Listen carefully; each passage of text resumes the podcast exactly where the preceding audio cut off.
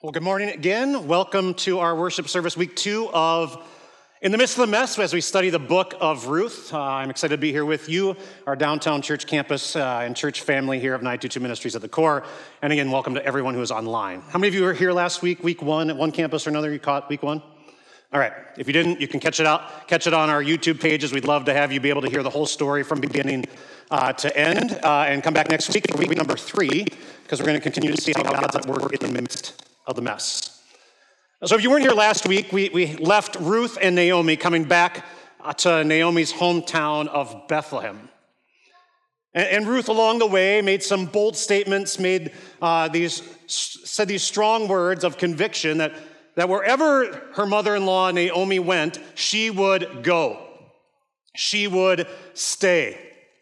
The God of Naomi would be the God of Ruth and to the day that she died, she would remain by her side. And with that in your mind, I have a question for you in the midst of the mess. Like Naomi's life, as Pastor Michael reminded us, was a mess. Lost her husband, lost her two sons, nothing left. She left everything so bad, she said, I want to do a name change from Naomi, the pleasant one, to Mara, the bitter one.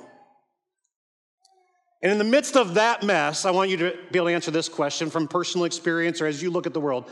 Can one person in the midst of a mess make a difference? Like, can one person in the midst of a mess make, make a difference? Have you experienced it? Have you seen it?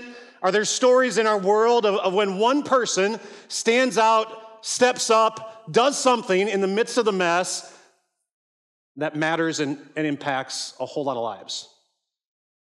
The next few weeks, we're going to see as the journey goes on. I want you to keep that in mind. Ruth, the one individual who came back, Ruth, who the author has described over and over again in chapter one, and you're going to hear it in chapter two, was a Moabitess. Like, she was from Moab. She was that Moab woman. Over and over and over and over. Chapter two, I think, has it five times. Chapter one, had it several times. Like the author wants you and me to consider Ruth as this person who's an outsider, a foreigner, and identified in this way because in her world, in that city of Bethlehem, most people look, looked at her and said, You can't do much. Like, A, in, in that culture, day and age, you are a woman who is now widowed, who is a foreigner. Like, what could she bring to the table? What difference could she make? Our world is filled with stories of, of one person who, who makes a difference in the midst of a mess. I want to tell you about a person named Stanislav Petrov. Anyone heard of him before? Stanislav Petrov? Going, going, gone. Okay, none of you have. Pastor Michael probably has. He knows Russian history. You're like the Russian expert. 1983, we are in the midst of a mess. Any Americans who lived in the early 1980s, you remember that time was the time of the Cold War? Like Russia and America were at odds. Russia and America had nuclear uh, weapons pointed at each other. Russia and America, the Cold War was a really scary time to, to live in, right? Well, Stanislav Petrov basically, in the midst of the mess, saved history. like, made it possible that you and I are here. Because when the warning bells went off, because he was responsible for being the one who would say when the nuclear arms were up in the air, when the, the missiles were headed Russia's way, it was his job to alert his authorities of the oncoming strike so that they could attack. And the alarms went off in front of him. The, the, the code was high alert. He should have in an instant called the authorities and set off bombs sent back towards America, but he didn't. Because he thought something was off and wrong. And the course of human history was changed by one person who made a choice in the moment.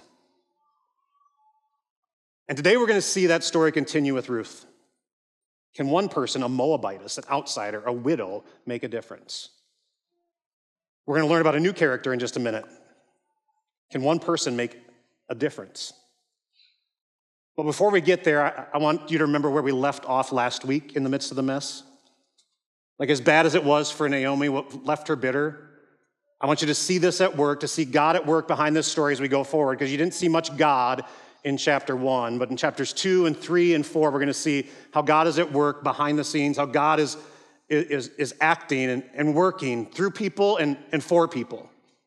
Remember God's promise. God wants you to hold on to this in the midst of the mess. So, right now, if you are here and you're in the midst of a mess, I know that we have members at 922 are in the midst of loss and pain and suffering, whether it's relational, whether it's literally the loss of a loved one, whether it's job related, whatever it might be, in the midst of the mess, here's God's promise. We left last week with it Romans 8 28. If you don't know this passage by heart as a Christian, when the, the, the mess comes, uh, you, you, you probably are missing out on something big. When, when God says, We know that in all things, God works for the, say it with me, God works for the good. Say it louder. God works for the good. And He works for the good of those who what? Love Him. Love Him. Love him. And Naomi didn't think much like God was showering her with love in the mess. And Ruth, as we're going to see, was making a difference in the midst of it. She was one of those good things happening in, in the life of Naomi, and, and we're going to see how that plays out. So let's jump into Ruth chapter 2. What we're going to do uh, for today, much like we did last week, read some sections, stop and, and, and, highlight a few things, keep moving on with the story. At the end, I'm going to give you three Ruth truths uh, to take away, things I believe you can apply to your life if you're in the midst of the mess, things to apply to your life right now uh, that can benefit and maybe be a blessing to others who are in the midst of the mess. How would God have you look? How would God have you live? And then an ultimate truth at the end that's going to help us move forward into week number three, because it's a whole story uh, as we see Ruth and Naomi and their journey now in Bethlehem. And here's the thing it's still a mess. So Naomi made it back home, which all of us love being home. She's no longer a foreigner, but she's a, she's a widow. She has no husband and no land that, that she's working right now to provide. She can't get a job, it didn't, wasn't available to her. So she's at the mercy of others. Like, so as much as the mess was and all the loss was, now you know what the mess is? The same mess that her and Elimelech left Bethlehem for. There was no food, there was a famine, chapter one. She now comes back. She has nothing. She has no husband or sons who are working the land, so she has no access to food, security, uh, the, the basic things in life that are needed. All right, chapter two, verses one through three. Now, Naomi had a relative on her husband's side, a man of standing from the clan of Elimelech, whose name was Boaz. Hold on to that. We're going to come back to him. The author of the book of Ruth is giving you information in advance that isn't necessarily a part of the story, but that's going to play out in the story. And Ruth the Moabite said to Naomi, Let me go to the fields and pick up the leftover grain behind anyone in whose eyes I find favor. Naomi said to her, Go ahead, my daughter. So she went out, entered a field, and began to glean behind the harvesters. As it turned out, and I put that in quotes because the author is definitely drawing you in. As it turned out, she was working in a field belonging to Boaz, who was from the clan of Elimelech. So I already told you three big things in that section. One, we get introduced to the next main character. We're going to come back to him a few times. The author's connecting the dots, the family tree. That's going to be important. Hold on to that. Elimelech has a relative named Boaz, which means Naomi has a relative named Boaz. Uh, the situation is still a mess. They don't have food. Uh, Naomi's probably still paralyzed. She's still bitter. She, she doesn't know what to do. Maybe she can't go out and, and do what Ruth offers to do. And then we see Ruth gleaning. I don't know if any of you know what gleaning looks like. I didn't grow up on a farm. If you were uh, someone who grew up on a farm back in the day when uh, you didn't have all the fancy equipment, uh, sometimes people would walk behind what was picked up, the main things that were picked up to pick up the scraps, the leftovers, the extras. Uh, it, gleaning was an Old Testament law of, of Moses that was allowed for for foreigners and widows. So Ruth qualified on two accounts. And so she could go behind the harvesters who were gathering up uh, the harvest and the things that were left in the field, the scraps that were left behind, the, the bits and pieces, they were, the workers were told not to go back over and over and over again and get every last drop for, for their employer. They were to leave some behind for the people who were in need. It was God's way of providing for, for the broken, the hurting, people in a mess. That's what's taking place in this section. And as it turned out, this person we get introduced to, named Boaz, who's of the family tree, Ruth stumbles into his field. Hold on to that thought because it should be in your brain right now. In the midst of the mess, can one person make a difference?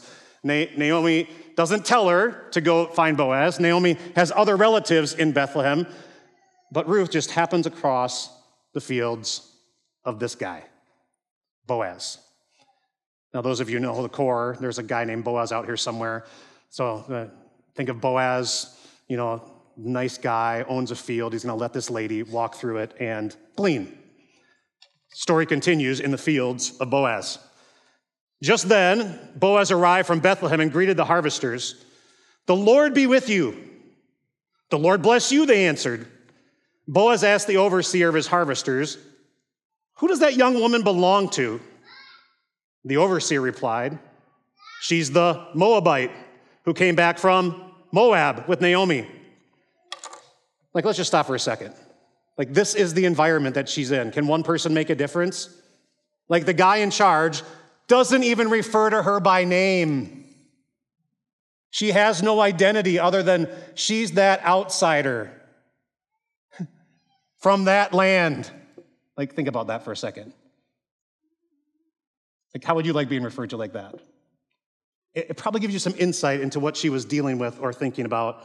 Here's how it goes on. She said, Please let me glean and, and gather among the sheaves behind the harvesters. So the the guy who was in charge, the one running the harvest, basically went uh, up to her, or she came up to him. She asked permission to glean, which she didn't have to ask permission for. The law said she had the right to it, so Naomi didn't tell her this. Ruth didn't probably know the laws and every detail of them. Uh, remember, she's from Moab, she's a Moabitess. But she also not only did something she didn't have to do, she asked for something that she wasn't allowed to do. Like she actually asked to take some out of the, the stuff that they had gathered. Like, can I pull some out of the sheaves that, that you are gathering. Like gleaning was to go pick up the scraps. She was actually asking for far better than that. Probably mistakenly, right? She didn't know. Which plays into that last part. That first part of the sentence makes a whole lot of sense, but she came into the field and has remained here from morning until now, except for a short rest in the shelter. Now, there are two interpretations of it. One is the way the NIV took it, and it's plausible and and valid, and both of these are good. It's she came into the field, she got there, she started gleaning, she didn't stop working, she kept gleaning and she kept working. She's a hard worker, she's been here all day, she's been working. And makes sense. Until you kind of read the brokenness of it and, and until you're going to hear what comes next. Like perhaps the brokenness of the Hebrew and, and, and the way it's, it's written actually says something more like this she asked permission to take from the sheaves and got embarrassed and perhaps became the butt of a few jokes and snickering.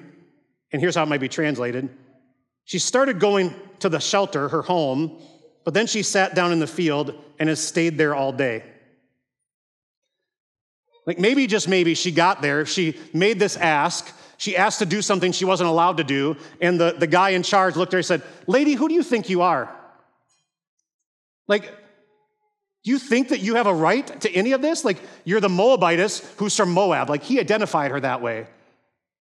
And so when he's telling Boaz, because Boaz has, has seen her off in the field, like, the impression might be that she's just paralyzed in the field. She, she kind of started her way home, but she knew she couldn't go home empty handed. It was already a mess. That would make it more of a mess. We need food.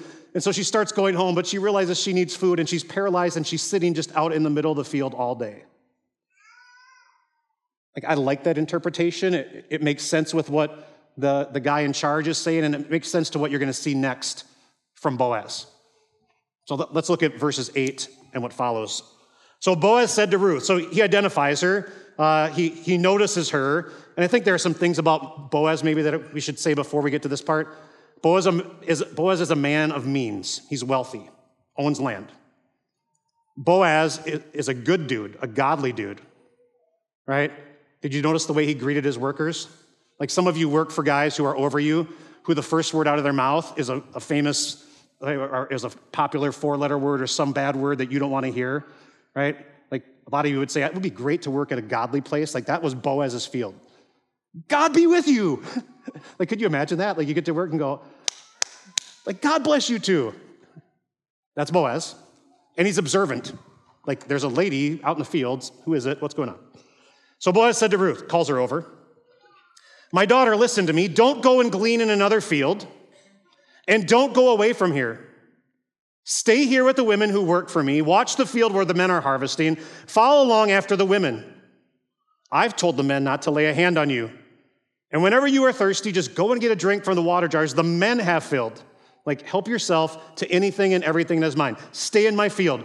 Stay by the ladies that are, are, are, walking behind the men that are working for me. You will be taken care of. I've told those dudes to not lay a hand on you. Like, because maybe, just maybe, some of them had bad intentions. At this, she bowed down with her face to the ground and asked him, Why have I found fa- such favor in your eyes that you notice me, a foreigner? Why would you care? She probably had gotten every possible stare and a lot of snickers and a whole lot of looks of disappointment up to this point of her time in Bethlehem. Like, why would you care about me? Boaz replied, I've been told all about what you have done for your mother in law since the death of your husband. How you left your father and mother and your homeland and you came to live with a people you did not know before. May the Lord repay you for what you have done. May you be richly rewarded by the Lord, the God of Israel, under whose wings you have come to take refuge. May I continue to find favor in your eyes, my Lord, she said. You have put me at ease by speaking kindly to your servant, though I do not have the standing of one of your servants. Like, I, I want to focus on the why before we get into the what. Like, the why Boaz did what he did.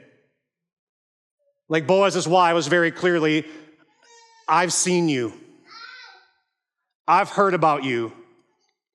Your reputation precedes you, young lady.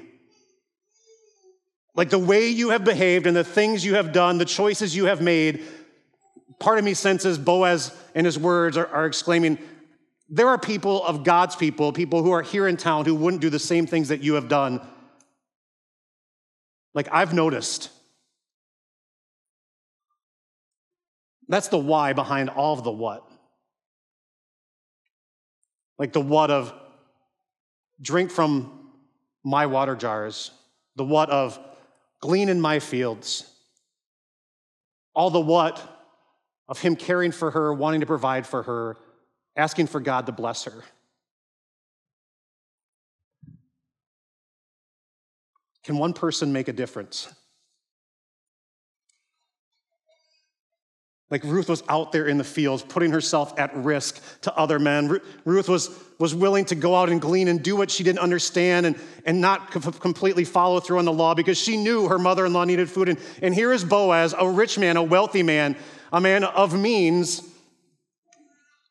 And Ruth identifies, You have so blessed your servant who's lower than your servants. But that's not the end of it. Boaz goes on. He invites her to his lunch table as the day is uh, getting hotter. He, he wants her to enjoy some food. No one who's gleaning, no foreigner or widow, is coming to the dinner table with the dudes, but Ruth gets an invitation to sit with Boaz. Come over here, have some bread and dip it in the wine vinegar. Not only is she out there working and hopefully going to make some, uh, have some grain that she can take home, but now she's getting to eat. And she's not just getting to eat, she's actually getting to eat bread and dip it in the, the vinegar, the oil. This is the good stuff. The boss is here. The dinner is going to be good. When she sat down with the harvesters, he offered her some roasted grain, even better, something that's cooked. She ate all she wanted and had some leftovers. How many of you like to, to ask for the to go box? Like, some of you don't take leftovers. Shame on you. Your mother in law might be at home and might need the food later. We're going to see that. Or you could just give it to me because I have leftovers at home that I'm looking forward to today. Anyway, sorry for the side point. They're leftovers. She got it to go box. As she got up to glean, Boaz gave orders to the men let her gather from among the sheaves and don't reprimand her. like, let her actually take out of the good stuff, right? Not just pick up after you. Even pull out some stalks for her from the bundles and leave them for her to pick up and don't rebuke her. Like, if she wants to, let her come and take it out of the, the sheaves. In fact, take some of my good stuff out of the sheaves, throw it behind, let her pick it up, don't let her see. She can gather more and more and more this way. She can be blessed. He's being generous uh, to her and allowing her to have everything she wants. So at the end of the day, Ruth gleaned in the evening, the field until evening. And she threshed the barley she had gathered. Ruth was a hard worker, and it amounted to about an ephah. Now, I don't know how much an ephah literally weighed, you can look it up, but it would have produced about 20 loaves of bread. Like she made enough and was able to thresh it at the end of the day to have enough to take home to her mother in law 20 loaves of bread. Like security, peace of mind. One person making the difference in the lives of two people and blessing them for maybe several days. Even if she didn't go out the next few days, they could be provided for, they could eat, they could get strength, they could be nourished. And in the midst of the mess, that's so vital and so, so important. And so here's the thing. Like, I want you to see it in Boaz. Like, maybe just maybe ladies who are here and come back for the rest of the story because it's kind of a love story. Uh, I want you to see how interaction and relationships go. But, ladies, this is the kind of dude you should be looking for. Like, I'm not talking, well, Boaz Allman might turn into this kind of dude. If you're younger, you might meet him someday down the road and his parents might let him date. But, like, this Boaz, be like him. Like, I don't know if it was because he looked at Ruth and saw someone who he was maybe a little attracted to. He might have. But I think the text tells us from that point forward, he couldn't stop thinking about her. And I'm just guessing his attraction to her, the, the, the thing that caught his attention, was her character, her godliness. Like she recognized the love of Jesus, the roots that she had, the, her willingness to sacrifice her whole life, what was known, to go along with a woman who was bitter and didn't see that anything better could come. Like Boaz has godly character. Like, and that's rare. In a season, remember the book of Judges says, everyone did as they saw fit. Like it's why Boaz put the clamps down on his dudes, because in that day and age where there was no law and order, an Israelite doing something inappropriate to a, a foreigner and a widow would have probably gotten no one's attention. But Boaz was not that kind of guy, so he stepped up and stepped in and spoke up to defend her. He had her best interest in mind. And we're going to see how the story goes in the next few weeks, but, but Boaz's character is a character to emulate. Because there are going to be people who are in a mess that are going to be in your life and connected to, and people of character will bless. God wants us to be those kind of people. And in the midst of a mess, when you're going through it, when people see you, Ruth shined like a star. Like her reputation oozed God. Like she was light in a dark world. Boaz knew it, it went before her and in front of her and all around her. Like character and reputation are huge. We're going to come back to that. But before we do, let's wrap up the story. We, we leave the fields because at this time we're going to see what happens next. So Ruth carried it back to town, her, tw- her, all, her, all that she had harvested, and her mother in law saw how much she had gathered. Ruth, Ruth also brought out what, uh, and gave her what she had left over after she had eaten enough. Her mother in law asked her, Where did you glean today? Where did you work? Blessed be the man who took notice of you. Like, hey, moms, this is what you guys do to your kids. Like, they come home, they come home with something amazing. You like ask for the 411, you ask them for all the information, and you start bombarding them with questions. Like, give me all the details. Like, Naomi didn't know what was happening. All of a sudden, Ruth comes home with the to go box. She comes home with enough for 20 loaves of bread. And you know what's happening in Naomi and her heart? You know what's going on in the scene? In the midst of the mess, in the midst of the pain, in the midst of the bitterness, there's a little bit of hope that is being developed. Suffering produces perseverance, perseverance produces character. God is at work in Naomi and God is at work through Ruth. Can one person make a difference? God wants you to hear these words and see these words. Naomi is seeing it and experiencing it firsthand. Then Ruth told her mother in law about the one at whose place she had been working. The name of the man I worked with today is Boaz. Like we got introduced to Boaz. She randomly stumbles across a field. Uh, a man introduces himself. His name is Boaz. She now tells Naomi, I just happened to cross this field and this kind man gave me stuff and his name was Boaz. The Lord bless him, Naomi said to her daughter in law. He has not stopped showing his kindness to the living and the dead. His character speaks volumes. She added that this man is a close relative. He is one of, one of our guardian redeemers. Then Ruth the Moabite said, even he even said to me, Stay with my workers until they finish harvesting all my grain. Naomi said to Ruth, her daughter in law, It will be good for you, my daughter, to go with the women who work for him, because in someone else's field you might be harmed. In other words, Naomi knew other dudes weren't so good.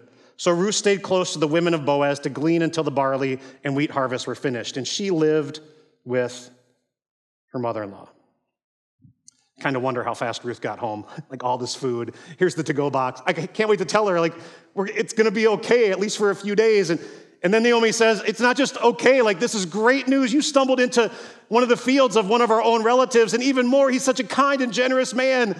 And he's going to continue to let you work in there. Keep working there until the last day of the harvest. Like, don't go anywhere else. Like, this is so good. Naomi realized.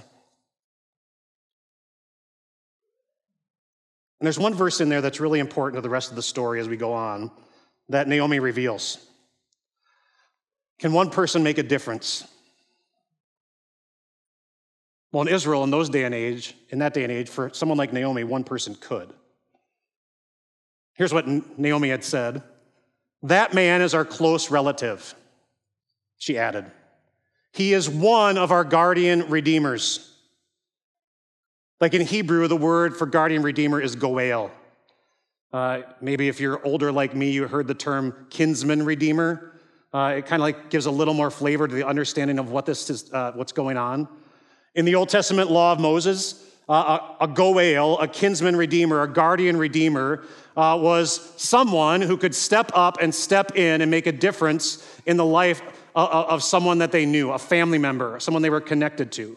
There are four specific instances in the Old Testament law of Moses in regards to a goel. Uh, if it interests you uh, for any reason, they were these avenging a wrongful death of a family member. A goel was, was someone who had the right, according to the law, to avenge a wrongful death of a fellow family member. That's your kinsman redeemer. Second one, to come to the aid of a family member in financial hardship. No doubt Naomi knew this. She, she understood the law. She understood the position she was in. We're going to talk about that in just a second. Third, to buy freedom if, you, uh, if someone was to have to be forced to go into slavery uh, so that they could be made free. A family member could be your goel, pay the price to get you out from being a slave, uh, and that, that family member could redeem you, so to speak. Last one, the guardian of the family land assigned after the, conquer, uh, the, conquering of the land, someone who would oversee the land for the family, make sure it stayed in the family, protected it for the future of the family. This is the Goel. The second one that I talked about was what Naomi knew to be true. He's one of our guardian redeemers. Like Naomi knew that in coming back to Bethlehem, someone, because this is what God's people did, would eventually become their, her Goel and, and, and basically pay for her land take care of her land, farm her land, uh, use the land to provide for her food, give her a place to stay. And when she died, he would get the land. It would stay in the family tree. Like Naomi knew in coming back, she could have a Goel. There was one catch. Like Ruth being with her was a problem. Like no Goel was obligated to Ruth because Ruth had other options. Ruth could have stayed home. Her family could have taken care of her. It wasn't the Goel's responsibility. There's now two mouths to feed. Every parent knows that one mouth is enough, two is even more, right? Now you have two adults that you got to take care of. A Goel would have found that hard, and let alone, Ruth is not going to be the desire of many people's affections. Like there are some rules that we're going to see come out like Naomi knew in her mind that there was an option that maybe the best of all scenarios would happen. Like maybe Ruth will meet somebody, someone who's the Goel, and he might even marry her. And if someone like that did that, but I'm not going to go there because that's the rest of the story. You need to come back next week for that. But you kind of get the flavor of the story. Here's what a guardian uh, kinsman redeemer was related by blood, have this in your mind, able to pay the price. They had means and ability to, to pay the price tag, and willing to redeem. Now hold on to that. If what's going through your brain right now is, hmm, sounds like some dude I know of who was willing to redeem, related by blood, able to pay the price.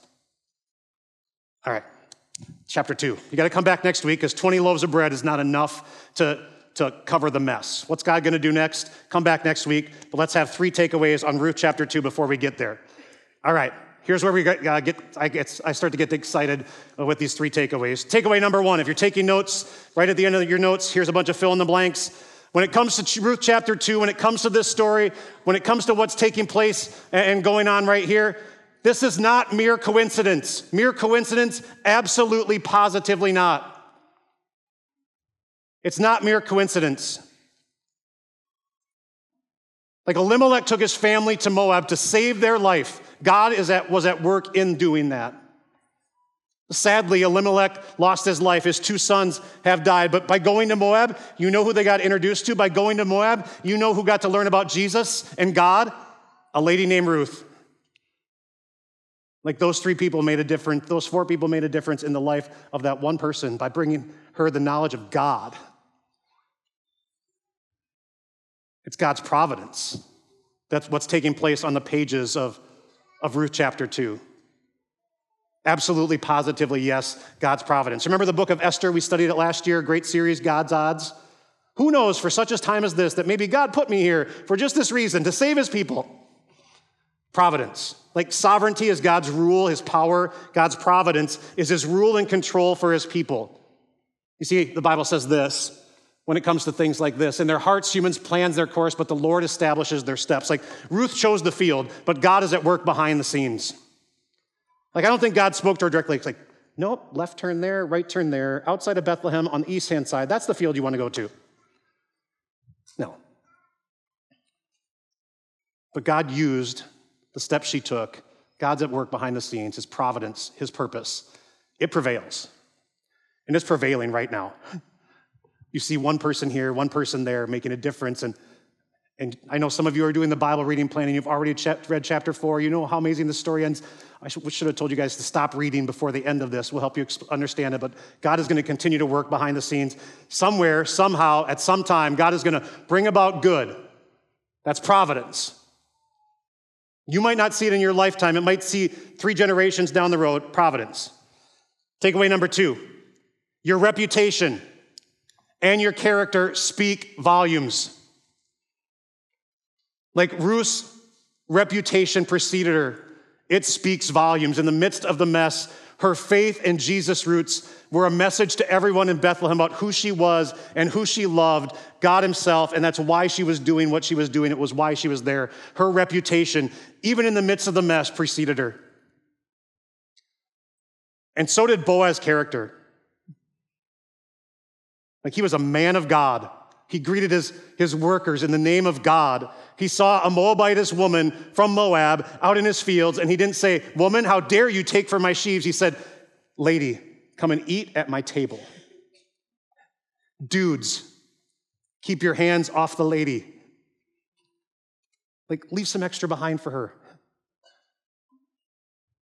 Like, in the midst of the mess, I'm just telling you, the way in which you live is a bold message to the world. Like Ruth was in the midst of the mess and she just simply trusted God. Like, hey, I'm gonna go walk in the field, see what happens. I'm gonna stay with you. Wherever you go, I go. She had a deeper faith and, and more trust in God than I think Naomi, the, the, the Israelite, did. like, this is what God says about, about reputation. A good reputation is better than fine perfume, like better than the leftovers in my fridge for sure. Like it smells that good. God would have you consider that. What we can learn from Ruth and Boaz be people of godly character, because your character will speak volumes for you about your reputation so that others may see your good deeds and praise your Father in heaven. Like in the midst of the mess, some of the greatest witnessing happens that the world has ever seen. Like be the people of God in the midst of the mess, trust in God's providence. Last one, point number three, huge point, big point. We're to learn more about it over the next few weeks. When you're in the mess, Remember these three words. I should ask the Novotny girls if they know these three words that you need to remember in the midst of the mess. God is here. Like Pastor Mike wrote a book with that title. God is here. Like in the midst of the mess, God, the all power, almighty, saving God, Naomi acknowledged that the Lord bless you. The Lord bless him. She knew who was at work right now, in the moment, in the midst of the mess. She knew God is. Is. Like when you're in the mess, you're not alone. When you're in the mess, Others can make a difference, but when you're in the mess, God is here. God is here. Like we see it in the pages of Ruth, he's right there. He's on the scene. He's, he's working things out. He's, he's not puppet mastering them, but he is, he is blessing them in the process. He's blessing the roots that they had. God is here. And I want you to think about God being here in your mess with just a little bit of a twist, because it's going to play out over the next few days. But here's the passage that I want you to think of, and it's the words of Jesus himself In this world you will have trouble, but take heart, I have overcome the world. I've overcome the mess. Like in the midst of the mess, remember those definitions of what a goel is a guardian redeemer, a kinsman redeemer, related by blood, willing to pay the price, able to pay the price, willing to redeem. Like Jesus is the greater Boaz, the perfect Boaz, the one who is on the scene of your mess. Like he's the the Redeemer of your life and my life. Like the person who did that, the person who defends you, the person who speaks up for you, the person who looks at you as perfect is the one who came to redeem you, body and soul, to pay the price you and I could not pay. In the midst of the mess, remember God is here. He was once here on earth. He went to a cross with his arms spread open so that one day he could have enwrapped them around you in heaven. That one is here in the midst of the mess. He's related to you by flesh and blood. He's redeemed you with his own blood, and he was willing to pay the price. God is here. Like, hold on to that truth. We see it in Ruth. He's there. And we're going to see it over the next few weeks, and as more plays out about that Goel scene with Boaz and Ruth. And you got to come back for that. But before you do, like, don't forget what's going on. God's providence. God is at work through the Jesus roots that Ruth and Boaz had, and fruit is being experienced. One person is making a difference. And God is here. It reminds me of another person who made a difference by his blood. Like, you've ever heard the name of this man, James Harrison? Going, going, gone. At age 14, he had to have a major operation. The only way he made it through the operation was because of blood transfusions, the doctor told him. Like, without the blood transfusions, you would have died. And so he made a promise when he was 14 that when he could at age 18 and every time he could after that, he would donate blood to make a difference in the life of one. But you know what all those donations did from age 18 on? Ever heard of Rhesus disease? It's a blood disorder and disease that, that, that children who are not yet born can get. And the only way, the, the, the best treatment, the only treatment is through the blood that is very rare. He didn't know it, but when he started donating, his blood alone saved 2.5 million people's lives, they say, including one of his own kids. Can one person make a difference? We see it in the story, Ruth and Boaz, for sure. And for you and for me, God is here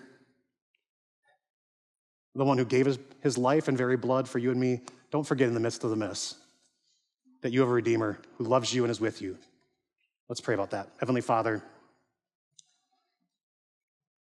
the story of Ruth is just filled with, with your story. And so amazing to see godly people in action, Lord. Give us a, a character like Boaz and Ruth so that our reputation can speak volumes to the world in which we live.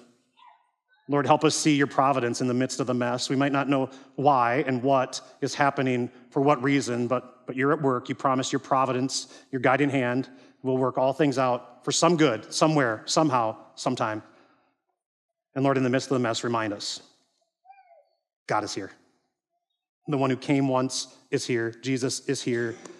So give us strength, Lord, to celebrate you who are our Redeemer, that in the midst of the mess, your, your name and your hand are all over us and with us. We pray for this in Jesus' name. Amen.